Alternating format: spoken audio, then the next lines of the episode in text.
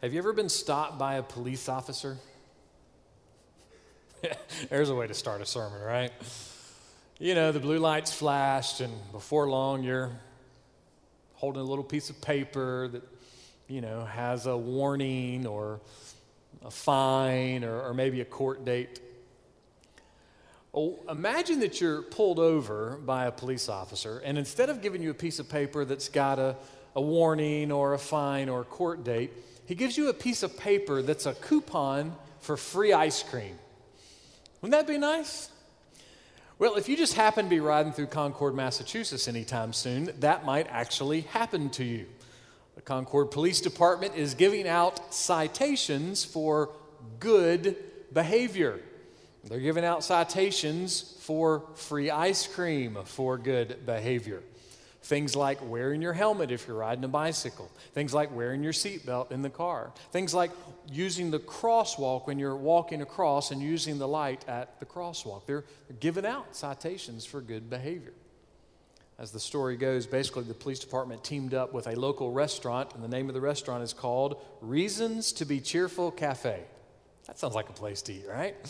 So they've been teaming up with Reasons to Be Cheerful Cafe to give out 200 citations for law abiding citizens doing good things. And what that little citation entitles them to is two free scoops of ice cream over at Reasons to Be Cheerful Cafe. It's kind of a fun thing. Chief Joseph O'Connor said this about the restaurant and the owner.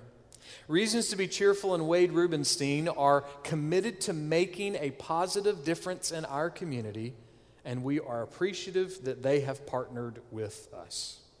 A positive difference in the community. That's something we like, right? I mean, we, we live in a world where there's lots of negative news.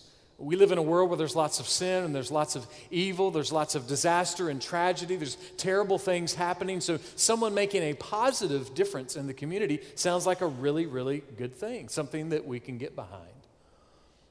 What if I were to tell you that making a positive difference in the community, making sure that you do something positive around where you are, might actually involve you rejecting someone. Might actually involve you ignoring someone or pushing them away or, or having nothing to do with them. Not going out for ice cream with them after church mean, that sounds a little strange, right? That would be the positive thing to do. I mean, that, that doesn't sound very Christian, right? That didn't sound like the Christian thing to do. Interestingly, it might be the most Christian thing to do. So, what are we talking about? Well, let's find out. Titus chapter 3, beginning with verse 10. Paul writes, Reject a factious man. Well, what kind of person is a factious person? Well, this word here could be translated as divisive person or even heretic. And we kind of know the idea of heretic, right? We, we usually associate with somebody who's just way off the reservation. I mean, they're just way out there. They're, they're almost totally denying almost every aspect of what the Bible says and what God says. But during the time of Paul and Titus, this word here, factious or divisive, it meant something different. It meant self chosen. It meant to prefer, to, to take something for yourself. And so, a factious person, a divisive person, they would take some platform for themselves. They would, they would choose some agenda for themselves, and then they would try to win people to their side, whatever their agenda or their platform might be. We see a little bit of this picture in the Old Testament with Moses. In number 16, there was a, a guy named Korah. And Korah didn't really like how Moses was doing things. And so got a team of a couple of hundred guys together, and, and they were going to challenge Moses. Well, not only did their team not win the challenge, the Bible says that the ground underneath them opened up and they actually lost their lives as the result of this challenge. Now, let me say this Moses was not perfect, Moses didn't get everything right. But for the most part, Moses was trying to honor God. This may come as a shock to all of you, but there is no perfect pastor in the universe. There are no perfect church leaders in the universe. The reality is, there are times where a pastor or church leader may need to be confronted over some certain thing, and we're going to talk in just a moment about exactly how to do that. But generally speaking, if the pastor or the church leader is not boldly dishonoring God and not boldly dishonoring the gospel and not acting in the opposite ways according to biblical principles, avoid building teams against church leaders. It's just, a, it's just a good and wise thing, not just for your heart, but for the heart of the whole church. Ron Daniel writes this The divisive person always focuses on the leader's imperfection. The divisive person spreads his disease and makes people pick sides. The divisive person takes a stand in the church saying, it's him or me, them or us, my opinion or theirs. The divisive person tries to build their team against Moses or Pastor Titus or whoever the Lord has called to lead. Sometimes church members act like that. Sometimes elders act like that. Sometimes deacons act like that. Sometimes church staff acts like that. Sometimes pastors act like that. In other words, it's, it's not just an attack necessarily or a challenge toward leaders, it's people that could be challenging a number of different things. They might be challenging the leaders, or they might be challenging the, a traditional way of doing things in the church. Or they might be challenging a contemporary way of doing things in the church. They might be challenging the, the color of the tablecloths in the fellowship hall. Uh, they might be challenging the brand of chocolate that's in the children's minister's file drawer in her office which I wouldn't know anything about because I never go in the children's minister's office looking for chocolate in her drawer. That never happens. The picture here is that you could be challenging just about anything. You, you could be creating problems about just about anything. So, how do you know the difference? How do you know the difference in whether somebody is being divisive or if they're just an old grunt pot? You know? How can you tell the difference if someone's being divisive or if they're just a young, know it all whippersnapper? Or how can you tell the difference if maybe they're somewhere in between? Well, one of the ways you can tell the difference is because a factious, divisive person is disconnected from God's truth. They're, they're really disconnected from the whole of what the Bible is teaching. They're, they're kind of in their own world, they're doing their own thing, and they're completely separated from what they're doing. They might even say, Hey, God is telling me to do this thing. They might even say, well, the Spirit's leading me to do this thing. But here's the thing about the Spirit the whole purpose of the Spirit is to bring attention to Jesus Christ. And so the Spirit doesn't lead us to do things that are about a personal agenda or even a spiritual idea that doesn't direct people and lead people back to seeing and savoring Jesus Christ. See, the whole picture of the gospel is that the gospel is what's most important, that Jesus is what's most important, that everything else, as we sang, is sinking sand. So, one way we can spot a divisive person is looking at whether or not their primary goal is the glory of God in and through the person of Jesus Christ. Another way we can spot a divisive person is by how they operate. Absalom was the son of King David. And one day, Absalom went to hang out outside of his dad's office. And he was chatting up all the people who were coming in to go see his dad, finding out, hey, what you guys here for? What, what are you going to see the king for? And as he chatted them up, as he talked to them, he found out about their ideas. He started saying some things to them like this 2 Samuel chapter 15, verse 3. See, your claims are good and right, but no man listens to you on the part of the king. And then verse 4 Oh, that one would appoint me judge in the land. Then every man who has any suit or cause could come to me, and I would give him justice. Did you catch that? Absalom says, So, what you here for today? Oh, man, that's a great idea. You know, my dad, he kind of has a different way of doing things, and, and, and your idea is really good, but you know, it's not going to fit in his way of doing things. But man, I tell you, you know what? God, it'd be great. You know, I mean, I mean, if I were king, I mean, you know, if there's a way that somebody could, could help me become king, boy, I would take ideas like that. I mean, I think we should do all kind of things in the kingdom. I, I would be a completely different kind of leader. You see, a, a divisive person is always undermining everyone else but themselves. They're always undermining every kind of leader and every kind of church and, and every other ministry idea and every other missions project and anything else as long as it's disconnected from what they think should be going on. Ron Daniel again says this Here's a guy you know from church. He wouldn't deceive you, right? He wouldn't lie to you, would he? He's charismatic and likable, seems stable and knowledgeable. He'd never steer me wrong. And then he says this You didn't know it was coming, and now you've been drafted onto his team before you even knew there were teams. See, that's, that's the divisive nature of it. See, a divisive person is always trying to draw attention away from Jesus, trying to draw attention away from the glory of God. And that's very, very important to remember. You can't just reject people because you don't like them. That's not what Paul's saying. You can't just reject somebody because they disagree with you or, or having a different opinion from you. That's, that's not the kind of rejection that we're talking about here.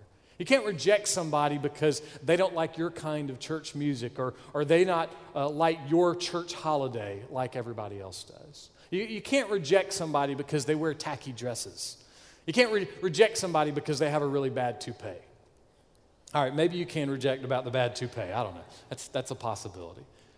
But the picture here is that a divisive person is always trying to move people away from the glory of God and is putting way too much attention on whatever their personal agenda may be or whatever their, even their, their nice spiritual idea may be. The attention is drawn away from God. So let me ask this question. I asked it last week. Does that mean all division in the church is wrong? No, it doesn't.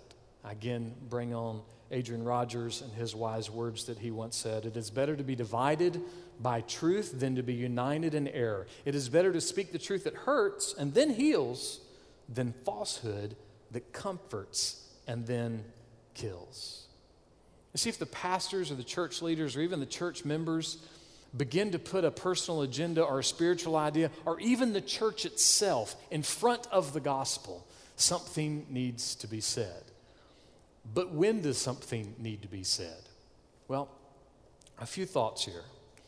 The time that something needs to be said does not need to be in the middle of the sermon.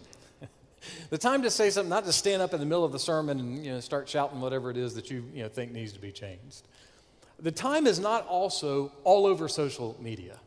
That, that's not the time and the place to, to say what needs to be said. And it's not out in the parking lot after church with a crowd of people either. That's, that's not the place where something needs to be said. And at least not first, and maybe not ever, is it to come up even in church conference or in a church business meeting. So if those things are kind of the wrong ways, what's, what's the right way? When is the time that something needs to be said? Look what Paul says next in verse 10. Reject a factious man after a first and second warning. Let me be clear about this. Our purpose in life is not to reject people. That's not what we're supposed to be doing.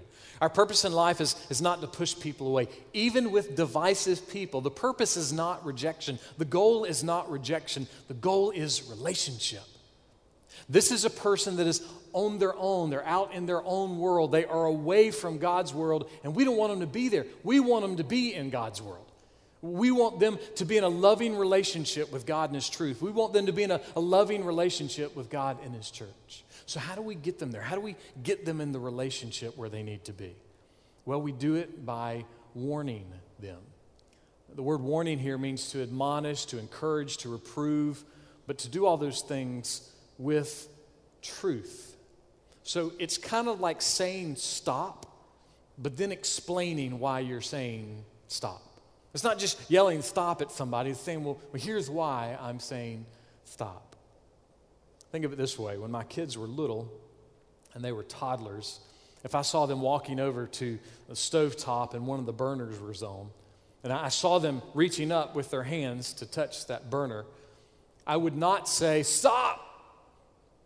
There's an internal coil underneath there, and it's connected to electricity. Electricity's flowing to that internal coil, and, and, it's, and it's that orange, reddish you know, glow because of that heat that's coming in there. And, and if you put your hand on top, it's going to expose your hand to that heat, and, and you're going to have some measure of tissue damage. That's not what you say to a toddler, right? you say, Stop, it's going to burn you. And then you jump over there and try to pull them out of the way. But my kids aren't toddlers anymore. So I'm probably not going to say, stop, it's going to burn you now. I might talk to them about Proverbs 4 and, and the heart. That, that everything that happens in our life is defined by the heart. that your thoughts and, and your attitudes, your desires, what you say, what you do, how you act, all of that comes through the heart. And so if you're off track, it's because your heart is off track. It's not because your spouse is terrible, or it's not because your kids are terrible, it's not because your parents are terrible, or your boss is terrible, or anybody else in the world is terrible. It doesn't mean that their sin doesn't impact us and affect us, but our actions and our words, our thoughts, our desires are a reflection of us, not them. And so Proverbs talks about the wisdom of always guarding your heart, always looking out after your heart. And so if you're knowingly and openly engaged in sin, then you're knowingly and openly engaged in steering your heart away from truth. See, that's a different kind of stop. So there's times that our explanations of why we say stop will sound a little different. But we still are saying stop, but we're saying stop with God's truth. In other words, and parents and grandparents, you, you know this. The word no is not mean. the word stop is not mean. Sometimes stop and no are some of the most loving things that we can possibly say to people. And a warning is not always mean. A warning can be one of the most loving expressions, one of the most deep, deep loving expressions that we could ever give to someone. So, how many times should we warn somebody? Well, Paul says at least two. And really, what he says here lines up pretty good with what Jesus said. This is what Jesus said in Matthew 18. If your brother sins, go and show him his fault in private. If he listens to you, you have won your brother. And then Jesus says this in verse 16. But if he does not listen to you, take one or two more with you, so that by the mouth of two or three witnesses every fact may be confirmed. And then he says this next in verse 17. If he refuses to listen to them, tell it to the church. And if he refuses to listen even to the church, let him be to you as a Gentile and a tax collector. So let's break down the system and, and kind of give this picture. This is the system that Jesus commands, and then it's the system that Paul affirms. And just to be clear, this is not a system just for the church. When I say this is an evangelistic sermon, this is part of it right here. The system we're about to play out here is how your marriage is supposed to work. It's how your relationship with your kids is supposed to work. It's really how things are supposed to work at your job. Or we'll say this it's the best way for things to work at your job. It's the best way for things to work at school. It's the best way for things to work in government. It's the best way for things to work with friends or even complete strangers. This is not just interesting information. This is how life works, and it is God's best for all of our relationships. And so, what does this system start with? Well, it starts with this Unter wir augen. I have no idea if I just said that right, but I know at least two of y'all can tell me after. I should have asked you before. Yeah, I just threw some German on you. Unter wir augen. I came across that in my reading this week, and I love it. It's a phrase that means under four eyes. That means two people. that means you go to the person who's actually involved. That's, that's the picture that Jesus is going to play out for us here. You don't go to 18 people first and tell them everything that happened, and then you say, Well, just pray for me as I try to get the Spirit to lead me to go fix this problem. No, you've already not fixed the problem. You've already done the opposite of what the Spirit would tell you to do because the Spirit would tell you, hey, pay attention to what Jesus said. And what did Jesus say? Hey, go to the person involved, and if they respond well, guess what? Everybody wins. That's a pretty good system, right? But if we choose to first go create a little team, then you know what we do? We end up messing up what was already messy. We, we, we ignore Jesus, we dishonor Jesus, and we completely go our own way. We completely miss the whole picture. So, Unter Augen is great because what it does is this it, it gets the two people that are involved, and that's the quickest way to a win win. Four eyes is the quickest way to a win win. Now, can you always go directly to the person? Most of the time, yes, even if you have to do it by phone. But I will say this there are times that you need to be wise, and maybe you can't go to the person just one on one. Like, for instance, if, if the issue is between a, a man and a woman who are not married, then you might want to be wise about what that situation will look like. And you might want to be wise about, you know, going to a divisive person who has a real anger issue and carries a machete. You know, you might just want to think through that, you know, before you try to, you know, go have a one-on-one conversation with them.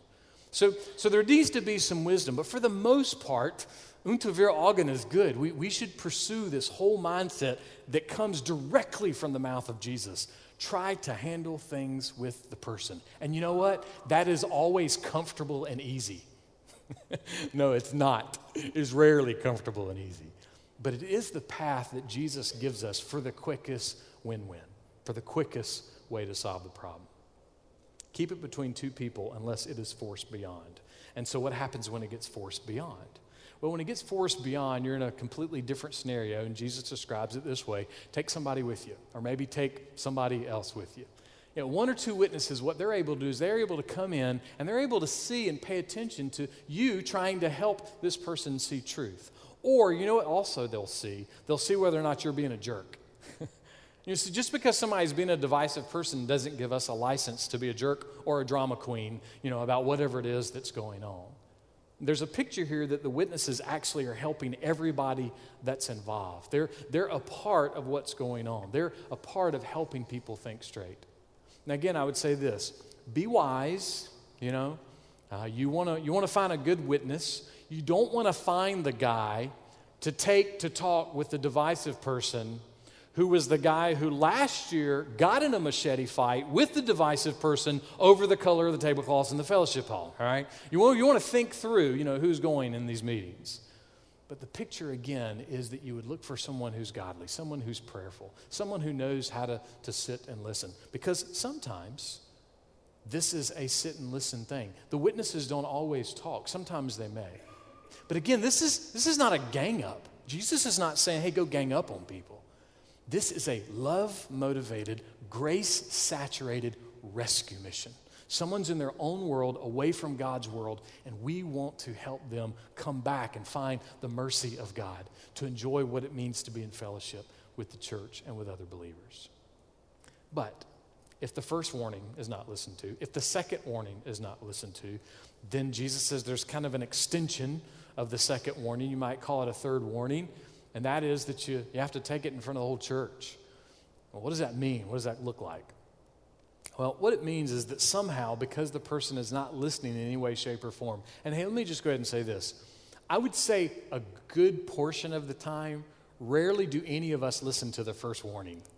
You know, I, we just really don't like people bringing stuff to us, you know? I mean, none of us like that. So, so the first warning, you know, it's, it's hit or miss. You know, you never know.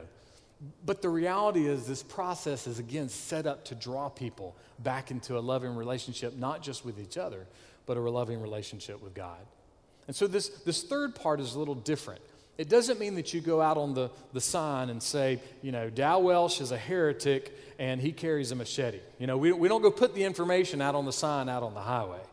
But what we do is we, we find a way to go beyond the two witnesses. It may be that you, you open it up to a, a, group of elders or a group of deacons or the church staff or, or you know, some other kind of group. And, and there are times even that it might come before the whole church in a church conference. But, but even then, it's, it's very wise. Uh, I'll just say briefly, and I've shared this with y'all before on Wednesday nights. I know of one church that had a, a very rebellious spouse that was very openly engaged in adultery, and they were trying to work with the spouse, and they would never repent, never turn from their rebellion. And it was creating a great deal of controversy. And after about 13, 14, 15 months, finally, in this one once a year business meeting that this church has, it was kind of shared hey, we've asked this person to, to stay away.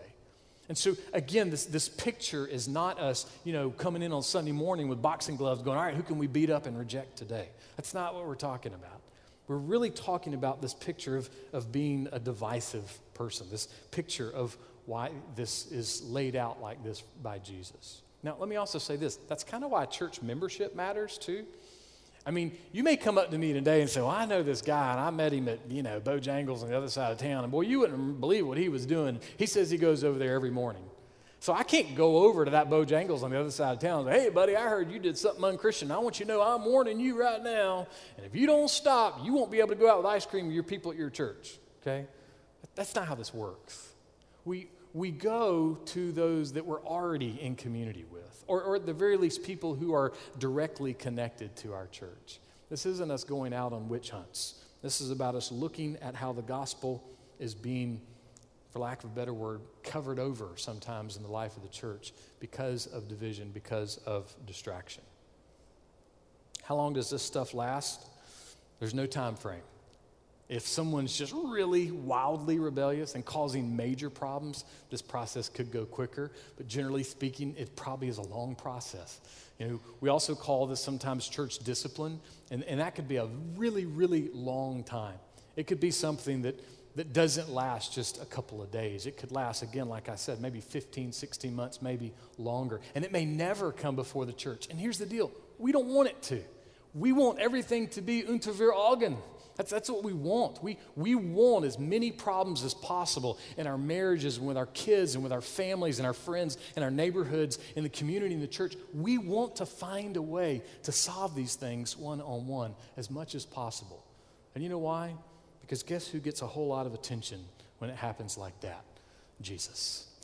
Jesus gets a whole lot of attention when we're learning how to handle these things with just a few people instead of it being this huge, gigantic public drama. And let me just say that in 43 years of life, I've never lived in a community where there weren't churches with huge, gigantic, unnecessary, non gospel oriented public drama. We don't want to be that church.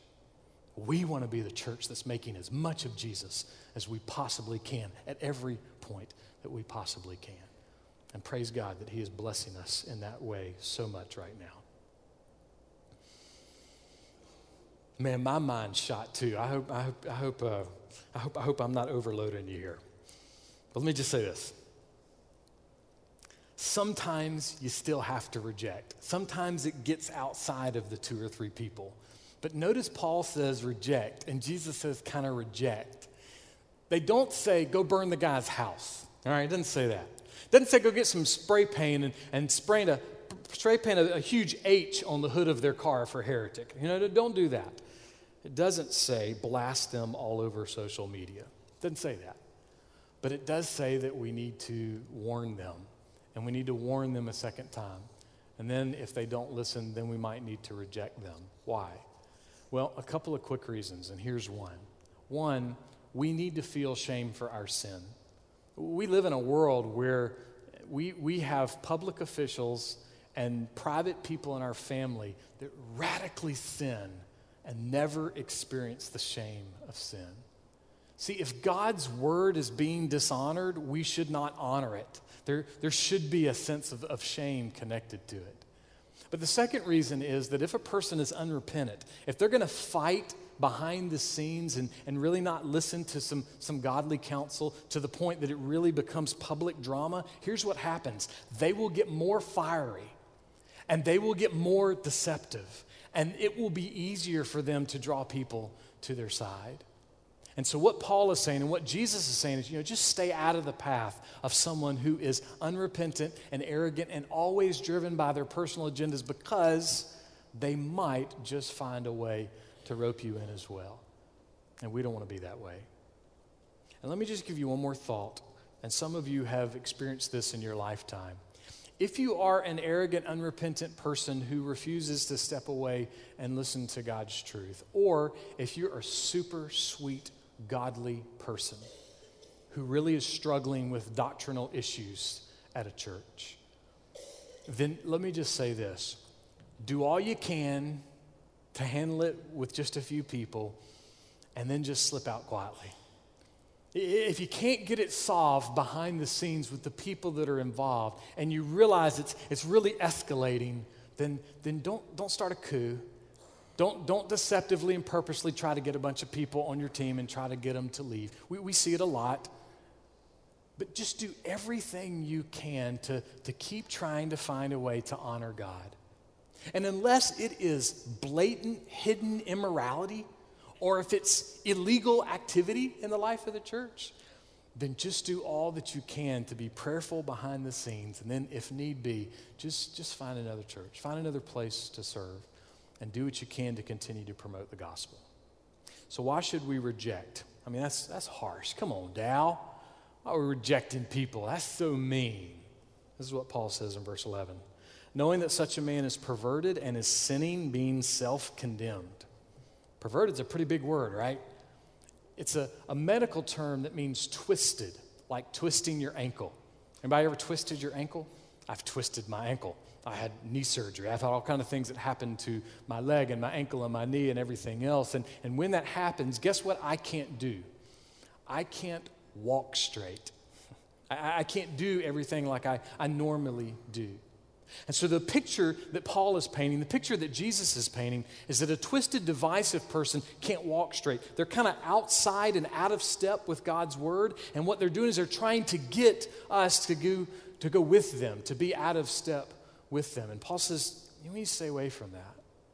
And the hope for us as Christians is that we wouldn't have to have somebody come tell us this, that we'd be able to pick up on it with our own eyes. We'd be able to, to see what's being said and to, to see the actions and go, you know, I don't think that's consistent with the gospel. So here's what we do we love them, we pray for them, we warn them, we plead with them, and if need be, we might actually have to have nothing to do with them. We might have to ignore them. It sounds strong. I mean, this sounds mean. I mean, really, this sounds like something that some preacher concocted, right? Some arrogant pastor who's always trying to build a kingdom around himself. Oh, man, he's, this, that's what this is all about. Unfortunately, this is what Jesus said. So that kind of changes the conversation, right? And it's been said a lot of different ways, but if more churches in our lifetime would listen to Jesus here, we would not have so much trouble winning souls to Him. If we could find a way to look at what it means to approach each other with conflict instead of spreading it everywhere, do you know how much great stuff that does for the gospel? And guess where that starts? It starts with you the gospel begins to, to take over in your heart and your mind. You begin to fall more in love with this Redeemer who deeply, deeply loves you. And then all of a sudden, your motivation is no longer that your right would be heard, but it would just be that more of Jesus could be seen.